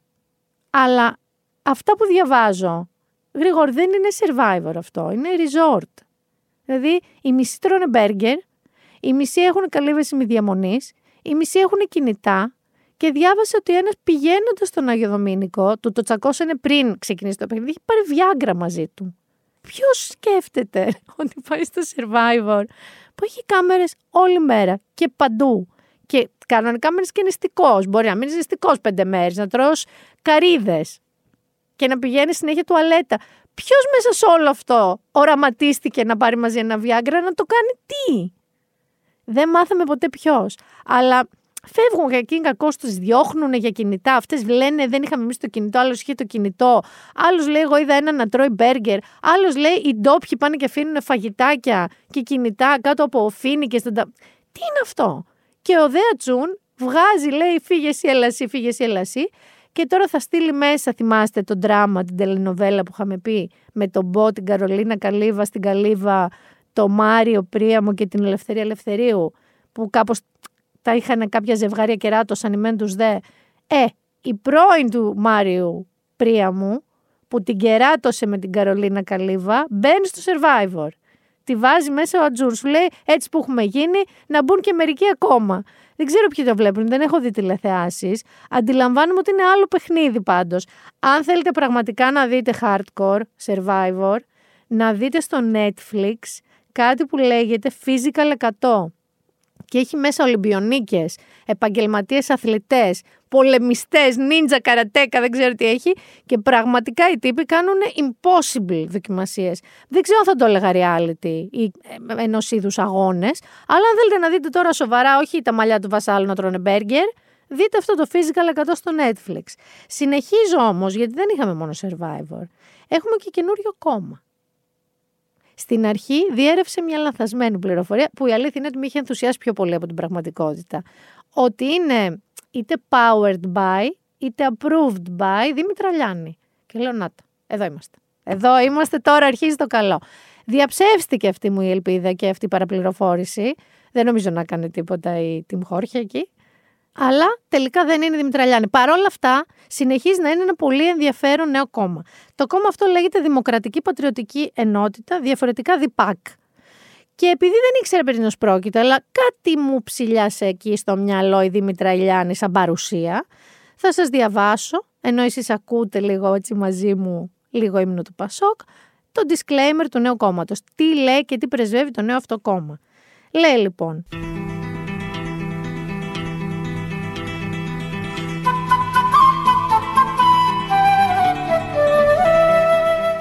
Το ΔΙΠΑΚ, ειδικά ως καθοριστική συνιστόσα του δημοκρατικού πατριωτικού τόξου, εκφράζει εκτός των άλλων, εδώ είναι το καλό, το προδομένο πατριωτικό πασόκ του Ανδρέα Παπανδρέου και επαναφέρει τις σωστές γραμμές της πολιτικής παρακαταθήκης του. Εδώ είμαστε. Τα παιδιά της αλλαγής σου λέει από τον Ανδρέα στον Ανδρουλάκη που είναι σαν υποκοριστικό του Ανδρέα, όχι, θα κάνουμε δικό μας κόμμα. Ξέρεις τι πιστεύω για τα ιδρυτικά μέλη αλλά και τα απλά μέλη αυτού του νέου κόμματος. Έχεις ακούσει για διάφορα apps που τα χρησιμοποιείς για να ηρεμήσεις και να κοιμηθείς το βράδυ; Που ακούς άλλοτε νερά να τρέχουν, καταράκτες, νυχτοπούλια, ήχους του δάσους. Νομίζω ότι αυτά τα στελέχη παιδιά ακούνε αυτά. Δημοκρατικέ λαέ των Αθηνών, απόψε Ανασταίνεται, ανασταίνεται ο λαός των Αθηνών. Απόψε ανασταίνεται ο ελληνικός λαός. Απόψε αυτή δεν είναι πολιτική συγκέντρωση. Είναι το πανηγύρι της νίκης, της απελευθέρωσης του λαού μας. Ακούνε ομιλίες του Ανδρέα Παπανδρέου, αυτές τις πάρα πολύ ενθουσιώδεις, λίγο πριν τις εκλογές του 81, μετά τις εκλογές του 81, που είναι, ξέρεις, έρχεται σαρωτική αλλαγή στην Ελλάδα. Έτσι νομίζω ότι ρεμούν και κοιμούνται και ονειρεύονται. Πολύ φοβάμαι πραγματικά ότι θα γίνει το Πασόκ πέρα Παναγιά, δόθε Παναγιά, άνω Παναγιά, κάτω Παναγιά κατάσταση. Παρ' όλα αυτά το νέο κόμμα είναι εκεί. Αν δεν είχατε κάτι να ψηφίσετε, έχετε τώρα και το ΔΙΠΑΚ. Ε, θα μείνω λίγο στην ευρύτερη φάση του Πασόκ, γιατί έχουμε και νεότερο από την Εύα Καηλή, Γρηγόρη. Η Εύα Καηλή είναι ακόμα στη φυλακή και πήρε ένα νέο δικηγόρο. Αυτός ο δικηγόρος, ο οποίος ε, λέγεται Σβέν Μαρή, έχει το παρατσούκλι δικηγόρος του διαβόλου. Ή στα γαλλικά, δεν θα τα πω με προφορά Δημητρακόπουλου, είναι avocat de crapule, δηλαδή ο δικηγόρος των ε, αποβρασμάτων, των κατακαθιών. Γιατί όμως, γιατί ο τύπος αυτός, ο οποίος κάνει και πάρα πολύ προκλητικές δηλώσεις, έχει αναλάβει κατά καιρούς όλες τις, θα το πω αμφιλεγόμενες στην καλύτερη, όλες λοιπόν τις αμφιλεγόμενες υποθέσεις που κανένας άλλος δικηγόρος δεν θέλει να κουμπίσει. Δολοφόνους, ε, δολοφόνους και τρομοκράτες του ISIS, παιδόφιλους δολοφόνους, γενικά παίζει με άτομα τα οποία τον προκαλούν και συγκεκριμένα για ένα μέλος του ISIS που κατηγορήθηκε για το θάνατο περίπου 150 ανθρώπων από τρομοκρατική επίθεση στο Παρίσι, είπε ότι δεν θα τον αναλάμβανα, λέει, άμα δεν έλεγε ότι είναι ένοχος, γιατί θα ήταν βαρετό. Άκου τώρα. Τι δικηγόρο πήρε η Εύα. Μου θυμίζεις, σου θυμίζει κάποιον εδώ στην Ελλάδα που πάει και παίρνει τις υποθέσεις που κανείς άλλος δεν θα έπαιρνε; Δεν θέλω να πω ονόματα. Δεν ξέρεις ποτέ τι γίνεται. Αλλά νομίζω όλοι τον ίδιο έχουμε σκεφτεί. Και θα σας αφήσω με κάτι το οποίο όπως και στο προηγούμενο επεισόδιο, κλείσαμε με ένα καλό τρελό. Έναν τρελό από αυτούς τους φανταστικούς τρελούς. Είχαμε κλείσει με LeBron James. Με ένα τρελό ρεκόρ. Τώρα έχουμε Έλληνα τρελό. Έναν φανταστικό τύπο, τον έχουμε ξαναναφέρει, Μίλτο Στεντόγλου. Είδατε τι έκανε ο τύπος. Ο οποίος είναι και ο ορισμός του cool, αλλά είναι και ένας αξιοσημείωτος ρε παιδί μου, παγκοσμίως υπεραθλητής. Ο Μίλτο Στεντόγλου, λοιπόν, σε ένα σε μια διοργάνωση την προηγούμενη εβδομάδα στο Τορούν, έκανε ένα άλμα 8 και 40. Και ήταν το καλύτερο άλμα, το World Lead, της χρονιάς. Το άλμα εις μήκος. Ήταν το ρεκόρ της χρονιάς. Έρχεται λοιπόν η Παγκόσμια Ομοσπονδία και του λέει: Να σου πούμε, Μιλτάκο, τα παπουτσάκια που φόραγες δεν ήταν σωστά. Στο ακυρώνουμε. Και τα παπουτσάκια που φόραγες δεν ήταν σωστά. Αν και, όπως ανέβασε ένα εξοργισμένο Instagram post το ίδιος, ε, ήταν ίδια με κάτι άλλο παπουτσάκια που ήταν εγκεκριμένα, απλά σε άλλο χρώμα. Ήταν μια limited edition τα καινούργια. Και λέει το παράπονό του σε αυτό το post λοιπόν, ότι να σας πω και δεν ξέρετε από παπούτσια και πρέπει να βρείτε ανθρώπους να ξέρουν και δεν μπορείτε να το κάνετε αυτό. Και κάποια στιγμή λοιπόν μέσα στον ενθουσιασμό του με το γνωστό coolness του λέει ότι δεν με νοιάζει που μου ακυρώσατε το άλμα. Εγώ τα 8.40 τα πηδάω όποτε whenever the fuck I want με πειράζει αδικία κτλ. κτλ. Και άκουσα και μια συνέντευξη του καταπληκτικού ανθρώπου και προπονητή που έχει του Γιώργου Πομάσκη, ο οποίος θα μπορούσε να είναι σε αυτή η Ελληνιά και μας αδίκησαν! Όχι.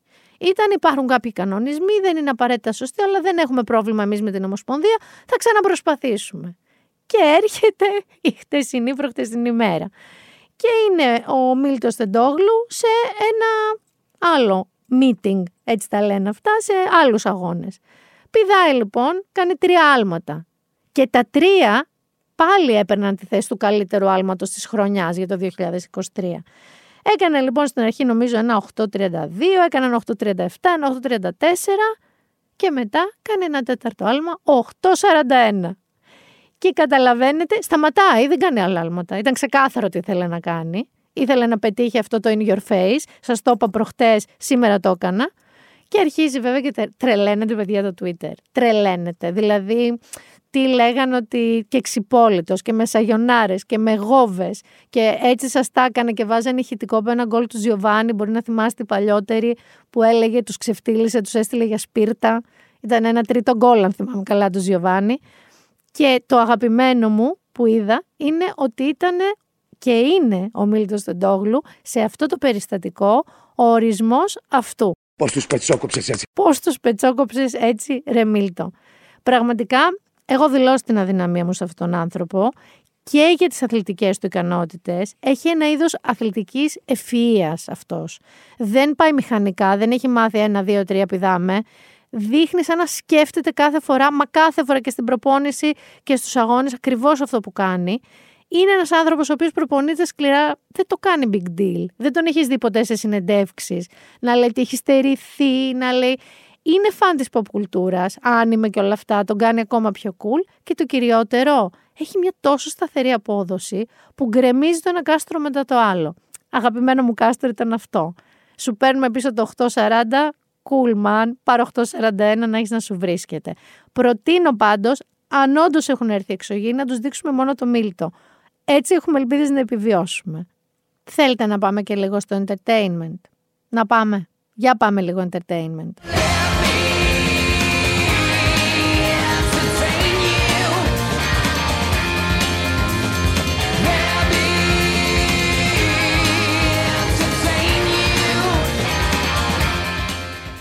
Καταρχάς θα έχουμε λίγο αλκιονίδες θέλω να ξέρετε. Θα έχουμε ένα Σαββατοκυριακάκι 17-18 βαθμούς, ηλιόλουστο, πάρα πολύ όμορφο. Από αυτό που όλοι εμείς τα σαβράκια και εσείς τα σαβράκια θα βγούμε έξω να λιαστούμε, να πιούμε τους καφέδες μας, να πούμε αυτό είναι η Ελλάδα, ήλιος φως, που γκρινιάζαμε μέχρι πριν λίγο καιρό. Hold your horses, γιατί θα έχει πάλι κρύο από εβδομάδα, αλλά αυτό το Σαββατοκύριακο απολαύστε το. Έχετε καταναλώσει και άπειρη ζάχαρη και λίπος, είναι καλή ιδέα να σηκώσετε τον ποπό σας να τον κουνήσετε λίγο αυτό το Σαββατοκύριακο. Θα έρθει όμως γρήγορα μια ώρα που δεν θα τον κουνήσετε πριν σας πω τι θα κάνετε στη γούβα του καναπέ σας, θέλω να σας πω μια φοβερή ιδέα που διάβασα και προκαλώ και προσκαλώ κάποιον να το κάνει στην Ελλάδα. Υπάρχει στην Αγγλία, ξεκίνησε πολύ πρόσφατα στην Αγγλία, ένα πάρτι, μια γυναίκα DJ και όλα Ιρλανδή, η οποία λέγεται Annie Mac, έτσι είναι το DJ όνομά της, η οποία διοργάνωσε το πρώτο στο Λονδίνο Before Midnight Party το οποίο είναι party party, rave. Είναι rave, ακούστηκα, σαν αγριά 100 χρονών. Ωραία, θα το πω ακόμα. EDM, εντάξει, Electronic Dance Music Party, Techno House κτλ. Το οποίο ξεκινάει στις 7 και τελειώνει στις 12, γι' αυτό λέγεται Before Midnight. Και στο οποίο ο μέσος όρος ηλικίας, ο μέσος όρος ηλικίας είναι 30-35. Και θέλω να πω ότι πάνε και πολλές γυναίκες. Και θέλω να πω ότι έχουμε και ακροάτρια που πήγε, τη Μαρία Τσούμπ, και μου είπαν ότι ήταν φανταστικά. Θέλω να πω λοιπόν ότι το ότι από μια ηλικία και μετά που είναι πολύ νωρίς, εκεί γύρω στα 30, 27, δεν πάμε πια στα πάρτι με ηλεκτρονική μουσική, δεν είναι γιατί ξαφνικά πάθαμε κάτι στον εγκέφαλο και ενώ μας άρεσε πέντε χρόνια πριν δεν μας αρέσει πια. Είναι γιατί τα ωράρια αυτών των πάρτι είναι απαγορευτικά. Δηλαδή πας, ακούς λίγο ξεπετές εκεί πέρα, κατάλαβες, παπάντζες μέχρι τις 2, κάτι DJ μάρκα μέκαψες, για να βγει τώρα ο Star DJ στις 2 μετά ο δεύτερος Star DJ στις 5 και να μας βρει το ξημέρωμα με γυαλιά, ας πούμε, space. Ε, δεν, δεν γίνεται. Και δεν γίνεται και να μας αποκλείεται σαν ηλικιακή ομάδα από 5 ώρες χορού. Αυτό σκέφτηκε η Ανιμάκ. Έκανε το πρώτο, έγινε sold out σε DT και τώρα έχει ανακοινώσει 10 ακόμα πάρτι στην Αγγλία συνολικά, όχι μόνο στο Λονδίνο, που έχουν γίνει DT μέσα σε μισή ώρα από την ώρα της ανακοίνωσής τους. Και είναι επειδή βιαστήκατε πολύ, το έχω ποστάρει στο Instagram σε story και μου λέει Ε, καλά τώρα, αυτό κάνει το ροκ. Αυτό το κάνει. Όχι, δεν κάνει αυτό το ροκ. Το ροκ απλά τις Κυριακές παίζει από νωρίς το μεσημεροαπόγευμα μουσική. Και πάμε Γερουσία να πιούμε κανένα ποτό. Δεν εννοώ αυτό προφανώς. Μου λένε, ε, στην Ελλάδα το κάνω. Δεν λέω καν την Κυριακή. Μπορεί να είναι Πέμπτη το πάρτι. Μπορεί να είναι Σάββατο. Και δεν είναι πάρτι σε ένα μπαρ που χωράει 300 άτομα κάνει πάρτι η κοπέλα σε βένιου, σε χώρους που χωράνε 3.000 άτομα. Δηλαδή κάνουν ακριβώς ό,τι θα κάνατε σε ένα τεράστιο dance party στις 2 τα ξημερώματα, αλλά το κάνεις στις 8 το βράδυ και μετά 12 πας σπίτι σου.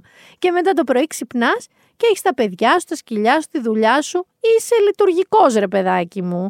Εγώ επιμένω, σκεφτείτε το καλά εδώ. Είμαστε πολύ μεσήλικες που θα χορεύαμε πάρα πολύ. Θα καταναλώναμε, θα ερχόμασταν στα πάρτι σας τέλος πάντων. Πάμε και στη γούφα του καναπέ σας.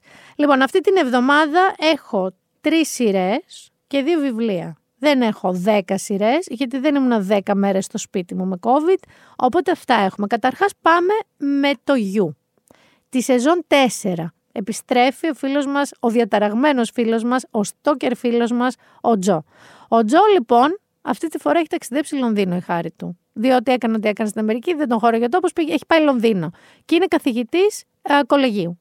Για να ψάξει να βρει το θύμα του. Το θύμα του, να σας πω ότι σε αυτή τη σεζόν δεν είναι πολύ hot. Στα τις προηγούμενες είναι λίγο λιγότερο hot. Αλλά η σειρά έχει vibes Αγκάθα Κρίστη και Πατρίσια Χάισμιθ και εμένα προσωπικά νομίζω μου αρέσει πιο πολύ από τις προηγούμενες τρεις.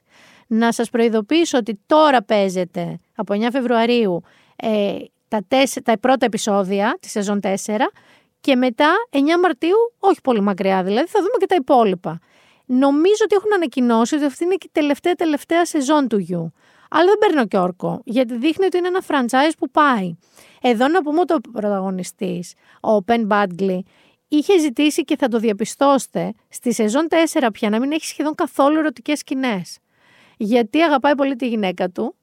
Ποιος ξέρει αν τον έχεσαι στο σπίτι, γιατί ξαφνικά σε αυτή τη σεζόν. Τέλος πάντων, μπορεί και ο ίδιος άνθρωπος, μην λέω ότι έφαγε παντόφλα, μην είμαι κι εγώ τέτοια, ε, ότι δεν θέλει λοιπόν ερωτικές σκηνές, γιατί πιστεύει στην ιερότητα του γάμου και της σχέσης και δεν θέλει να τη διαταράσει με τίποτα. Βέβαια, γλυκούλη μου, είσαι ηθοποιός. Δηλαδή, μπορεί να σου ζητήσουν από το να πίνεις αίμα από το λαιμό κάποιου μέχρι το να κάνεις να παριστάνεις ότι κάνεις σεξ. Είσαι ηθοποιός. Αν τώρα έχεις φτάσει σε τέτοιο επίπεδο, μπορείς να διαλέγεις αυτά στα οποία θα παίξεις βάσει του αν έχουν ή όχι ερωτικές σκηνές, σου βγάζω και το καπέλο. Δεν μπορώ να πω. Προχωράω με τη σκοτεινίλα. Και αυτό σκοτεινό είναι. Το άλλο είναι πιο σκοτεινό. Είναι ισπανικό. Μπορεί να το έχει πάρει το μάτι σας στο Netflix και λέγεται The Snow Girl. Είναι ισπανικό λοιπόν όπως σας είπα. Τα ισπανικά θέλω να σας πω έτσι crime thriller μυστηρίου. Είναι πάρα πολύ καλό είδος. Μπορώ να σας πω ότι είναι για μένα πρώτα, το έχω πει χιλιάδες φορές στα αγγλικά, βρετανικά, ιρλανδικά, σκοτσέζικα. Μετά είναι τα ισπανικά και μετά ποια είναι τα αμερικανικά. Και δεν είμαι σίγουρη αν κερδίζουν τα ισπανικά όλα αυτά τα σκανδιναβικά. Πάντως αυτό έχει την ίδια σκοτεινίλα. Η ιστορία έχει ως εξής. Είμαστε στη Μάλαγα το 2010. Είναι η παρέλαση των τριών μάγων. Ε, είναι ένα έτσι event που κάνουν εκεί για τους τρεις μάγους. Ε, και είναι έτσι πολύ μαγική στιγμή χριστουγεννιάτικη ξαφνικά γίνεται φιάλτης για την οικογένεια Μαρτίν, γιατί η κόρη τους η Αμάγια εξαφανίζεται μέσα στο πλήθος. Αυτό είναι η ιστορία τότε. Η Μιρέν, μία έτσι δικαιωμένη, εκπαιδευόμενη, μη φανταστείτε καμία σοβαρή δημοσιογράφος, πιτσιρίκα, αρχίζει μία έρευνα ταυτόχρονα με τον detective που χειρίζεται την υπόθεση, που θα ξυπνήσει διάφορες ε, πτυχές του παρελθόντος που η ίδια η δημοσιογράφος θα θέλει να ξεχάσει. Παίρνει λοιπόν τη βοήθεια ενός έξτρα συναδέλφου της, του Εντουάρδο, και δεν σταματάει μέχρι να βρει το κορίτσι. Ή το ερώτημα είναι πού είναι η Αμάγια Μαρτίν; Είναι πάρα πολύ ωραίο. Και επίσης είναι limited series. Είναι τόσο όσο. Δηλαδή δεν θα σας κουράσει, δεν θα κρεμάσει, δεν έχει 350 επεισόδια και 350 cliffhangers. Βλέπετε πάρα πολύ ευχάριστα και νομίζω θα θα πείτε πάλι μπράβο Μινάκι. Μου αρέσει να λέω ότι θα πείτε μπράβο Μινάκι, αλλά νομίζω θα πείτε μπράβο Μινάκι. Και περνάω στο αγαπημένο μου είδος, γιατί μου αρέσουν τα crime, αλλά μου αρέσουν και λίγο οι ας πούμε dramedies, quirky comedies που είναι λίγο περίεργες σειρές. Το Sex Education είναι μια τέτοια. Δεν είναι ξεκαρδιστική κομμωδία. Έχει χαρακτήρες, έχει και dramatic στοιχεία, αλλά είναι πανέξυπνη. Μια τέτοια λοιπόν σειρά ανακάλυψα ανακάλυψα. Την έχει, αλλά την είδα, δεν της είχα δώσει σημασία. Το Disney Plus και λέγεται Extraordinary. Αυτό λοιπόν άκου τώρα το story. Υποτίθεται ότι ζούμε σε μια εποχή που όλοι έχουν υπερδυνάμεις. Όλοι. Μεγαλώνουμε, σου λέει, ξέρω εγώ, τα αγόρια βγάζουν μουστάκια και γένια, στα κορίτσια μεγαλώνουν το στήθος τους και κάποια στιγμή όλοι έχουμε υπερδυνάμεις. Σκεφτείτε ένα τέτοιο κόσμο. Μέχρι την ηλικία των 18.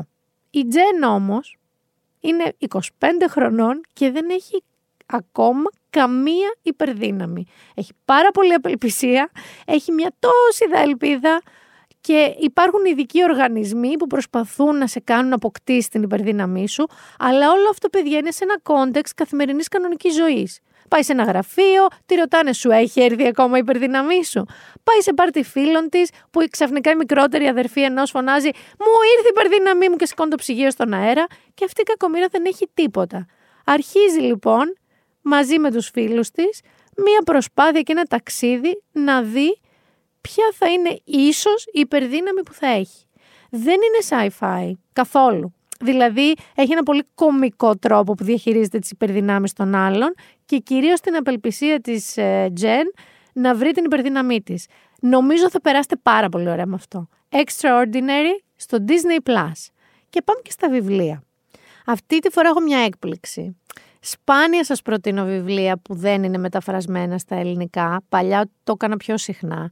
Αλλά σήμερα το ένα από τα δύο βιβλία που θα σας πω δεν είναι μεταφρασμένο στα ελληνικά. Είναι όμως πολύ βραβευμένο, έχει συμπεριληφθεί στις λίστες με τα καλύτερα βιβλία της χρονιάς. Είναι ενός Βρετανού συγγραφέα του Jonathan Coe και λέγεται Bourneville. Γιατί θα σας το προτείνω; Είμαι σχεδόν σίγουρη ότι θα μεταφραστεί, γιατί είναι εξαιρετική η ιδέα του. Έχει γράψει, αν κάποιοι το ξέρετε, το Middle England. Αυτό λοιπόν τώρα το Bourneville, τι είναι το story; Το Bourneville είναι ένα έτσι πολύ βαρετό προάστιο στο Birmingham, το οποίο όμως είναι και η, η πατρίδα ενός ε, πολύ διάσημου εργοστάσιου σοκολάτας. Για την 11χρονη Μέρη και την οικογένειά της στο Bourneville, ε, αυτό το 1945, αυτό το εργοστάσιο σοκολάτας είναι το κέντρο του κόσμου. Είναι ο λόγος που οι δρόμοι, ας πούμε, στη, στην πόλη τους μυρίζουν αχνά σοκολάτα. Είναι το μέρος που περισσότεροι φίλοι τους και οι γείτονες έχουν δουλέψει για δεκαετίες. Και η Μέρη θα ζήσει και θα βιώσει τη στέψη της βασίλισσας, θα ζήσει τον τελικό του παγκοσμίου κυπέλου, βασιλικούς γάμους, βασιλικές κηδείες, το Brexit, COVID-19, θα κάνει παιδιά και εγγόνια και δυσέγγωνα και μερικά κομμάτια του εργαστασίου σοκολάτας θα μεταμορφωθούν σε theme park, όπως η μοντέρνα ζωή και το, ο νέος κόσμος πια που κατοικεί αυτή την πόλη, θα αρχίσουν να αλλάζουν γενικότερα όλη την οτροπία. Τι κάνει δηλαδή τώρα για να λέμε ο Τζόναθαν Κο; Μέσα από μία γυναίκα και την οικογένειά της, περνάει και ταξιδεύει 75 χρόνια κοινών εμπειριών και αλλαγής κοινωνικής από τον James Bond μέχρι την πριγκίπισσα Diana, από τον πόλεμο μέχρι το ίντερνετ. Μα, πράγματα που μας έχουν επηρεάσει όλους μαζικά. Και δείχνει με αυτόν τον τρόπο, με αυτό το πανέξυπνο βιβλίο και το πολύ σατυρικό, η γραφή του είναι εξαιρετικά σατυρική, είναι εξαιρετικά ευφύης άνθρωπος, σου δείχνει πώς αλλάζουμε εμείς οι ίδιοι σαν άνθρωποι, μεγαλώνοντας, δηλαδή Γρηγόρη ξέραμε το AI πριν δύο χρόνια; Όχι, θα μας αλλάξει ξεκάθαρα. Αυτό ακριβώς λοιπόν πετυχαίνει, μαζί όμως πετυχαίνει και την αλλαγή μιας ολόκληρης χώρας. Έχει κάνει αυτό το κόμπο και καταλήγει και σε ενό είδου ας πούμε δίλημα, ερώτηση, αν καταφέρνουμε όλα αυτά που αφομοιώνουμε, όλες αυτές τις αλλαγές, αν τελικά μας κάνουν και καταφέρουμε να έρθουμε ο ένας κοντά στον άλλον ή απομακρυνόμαστε όλο και περισσότερο. Παιδιά, αλήθεια, είναι τρομερή έκπληξη για μένα, τρομερή ευχάριστη έκπληξη αυτό το βιβλίο. Jonathan Coe, Bourneville, εύχομαι σύντομα να μεταφραστεί στα ελληνικά. Μόλις μεταφραστεί θα σας ενημερώσω. Το δεύτερο βιβλίο που σας έχω σήμερα είναι μεταφρασμένο στα ελληνικά και μάλιστα είναι και από τις εκδόσεις Διόπτρα. Και είναι του Μάικλ Κόνελι. Είναι πάρα πάρα πολύ γνωστός συγγραφέας και ακόμα και αν δεν έχετε διαβάσει βιβλία του, έχετε σίγουρα δει ταινίες και σειρές του π.χ. το Lincoln Lawyer και η ταινία με Μάθιου Μακόνοχη και η σειρά που είδαμε πρόσφατα και η σειρά η αγαπημένη μου, το Boss που σας το έχω πει χίλιες φορές, στο Prime, όπου είναι αυτός ο καταπληκτικός detective, ο Harry Boss, ο οποίος είναι για μένα ίσως από τις καλύτερες περσόνες της σύγχρονης ας πούμε έτσι crime ε, σειράς, να πω, λογοτεχνίας, να πω, είναι ένας φανταστικός τύπος. Το βιβλίο λοιπόν, το οποίο ε, η εφημερίδα Wall Street Journal το ονόμασε καλύτερο βιβλίο της χρονιάς είναι φυσικά στο Λος Άντζελες και η υπόθεσή του έχει ως εξής. Η detective της αστυνομίας του Λος Άντζελες, Ρενέ Μπάλαρτ, πρέπει να ενώσει τις δυνάμεις της με τον Θεό Χάριμπος για να αποδώσει δικαιοσύνη σε μια πόλη σημαδεμένη από το φόβο και την κοινωνική αναταραχή που προκαλεί με το χτύπημά του ένας μεθοδικός δολοφόνος το βράδυ της παραμονής της πρωτοχρονιάς. Επικρατεί χάος στο Χόλιγουντ, καθώς πλησιάζει η αντίστροφη μέτρηση για την αλλαγή του χρόνου, δουλεύοντας την νυχτερινή της βάρδια ως συνήθως, η Ρενέ Μπάλαρτ είναι σε επιφυλακή για τον παραδοσιακό εορτασμό με πυροβολισμούς. Λίγα λεπτά μόλις μετά τα μεσάνυχτα, η Μπάλαρτ καλείται σε μια μάντρα ανταλλακτικών αυτοκινήτων, της οποίας ο ιδιοκτήτης έπεσε νεκρός από μια σφαίρα και μάλιστα στην καρδιά ενός πλήθους που γιόρταζε τον ερχομό του νέου έτους. Η Μπάλαρτ καταλήγει ότι η σφαίρα δεν έπεσε από τον ουρανό, αλλά συνδέεται με έναν άλλο ανεξιχνία φόνο, μια υπόθεση που ερευνούσε κάποτε ο Θεούλης, θα το λέω κάθε φορά, Detective Harry Boss. Ταυτόχρονα κυνηγά και δύο τύπους, τους άντρες του Μεσονυχτίου, οι οποίοι είναι κατά συρροή βιαστές. Αποφασισμένοι να διαλευκάνε και τις δύο υποθέσεις, η Μπάλαρντ απευθύνεται στο μοναδικό άνθρωπο που μπορεί να βασιστεί, τον Θεούλη Χάρι Μπός. Αλλά καθώς οι δύο ανυποχώρητοι detectives συνεργάζονται για να ανακαλύψουν πού διασταυρώνονται παλιές και νέες υποθέσεις, πρέπει να φυλάνε διαρκώς και τα νότα τους, γιατί δεν θα δίσταζαν αυτοί που τους οποίους κυνηγάνε να τους σκοτώσουν για να διαβλέξουν τα μυστικά τους. Θέλω να σας πω ότι αν έχετε δει Boss, το οποίο έχει πολλά στοιχεία του The Wire, αν έχετε δει The Wire, τα βιβλία του Michael Connelly και αντίστοιχα και η σειρά το Boss, ε, δεν είναι απλοϊκά. Δεν είναι αστυνομικός. Ανακαλύπτει, γίνεται μια δολοφονία, μια ληστεία, ανακαλύπτει ποιος είναι ο δολοφόνος, τον κυνηγάει, ποιου ποιου τον σκοτώνει ή τον βάζει φυλακή. Δεν είναι αυτό το story. Εμπλέκονται χαρακτήρες, έρχονται παλιές υποθέσεις να κουμπώσουν σε καινούριε. Οι ίδιοι πρωταγωνιστές, δηλαδή οι detective ή οι δράστες, έχουν και αυτοί από κάτω δικές τους ιστορίες και ταυτόχρονα καταφέρνει ο Μάικλ Κόνελι να μην ακούγεται σαν τη μάνα μου. Τι εννοώ; Η μάνα μου σου λέει, δεν φαντάζεται τι έπαθα σήμερα. Της λες τι έπαθες. Πήγα στο σούπερ μάρκετ και εκεί που ήμουνα στα μαρούλια, λες, θα μου πει τι έπαθε. Χτύπησε. Έχασε το πρωτοφόλι της. Κάποιος την, την κλώτσισε. Αρχίζει. Εκεί που ήμουν στα μαρούλια, θυμάσαι την τελευταία φορά που σου είχα φτιάξει κάτι με μαρουλάκι, με συνταγή που μου είχε δώσει η θεία Όλγα, που η θεία Όλγα μου είπε η θεία Μαρία ότι τώρα. Αυτό. Θα μπορούσε να είναι κάτι τέτοιο τα βιβλία του Μάικλ Κόνελι. Δεν είναι. Μπλέκει πάρα πολλούς χαρακτήρες, πάρα πολλές υποθέσεις, πάντα Λος Άντζελες αγαπημένο και σε κρατάει τρομερά σε γρήγορση χωρίς ποτέ να σε μπερδεύει. Και αυτό είναι ένα μεγάλο ταλέντο. Σημειώστε το λοιπόν, σκοτεινές ώρες, Μάικλ Κόνελι, εκδόσεις διόπτρα. Και το άλλο είναι Jonathan Coe, Bourneville. Αυτό θα κάνετε. Και δεν θα χορέψετε και τελαπόγκο. Βγείτε, διασκεδάστε, αλλά σας παρακαλώ μην χορέψετε και τελαπόγκο. Νομίζω την επόμενη εβδομάδα μας παίρνει λίγο να συμμαζευτούμε στο φαΐ μέχρι να ξανάρθει το τριήμερο και να τα κάνουμε πάλι όλα ίσιωμα. Εύχομαι καλό Σαββατοκύριακο. Εύχομαι να λιαστείτε, να βγείτε έξω, να διασκεδάσετε, να περάσετε ωραία και να ξαναδώσουμε ραντεβού την επόμενη Παρασκευή εδώ με Μίνα Μπυράκου και Binder Done That. Και θέλω πολύ να εμπλακεί το Team Χόρχε κάπως πιο ενεργά στη δική μας πολιτική ζωή γιατί σήμερα είδατε είχαμε πολλή δισιογραφία απ' έξω δεν είχαμε πολλά πράγματα ελληνικά είχαμε φοβερό τεντόγλου είχαμε το νέο κόμμα το ΔΙΠΑΚ δεν είχαμε ρε παιδί μου πολλά, σαν να κοιμηθήκαμε λίγο. Εύχομαι και περισσότερες ελληνικές ειδήσεις την επόμενη εβδομάδα. Πολλά φιλιά να σας προσέχετε.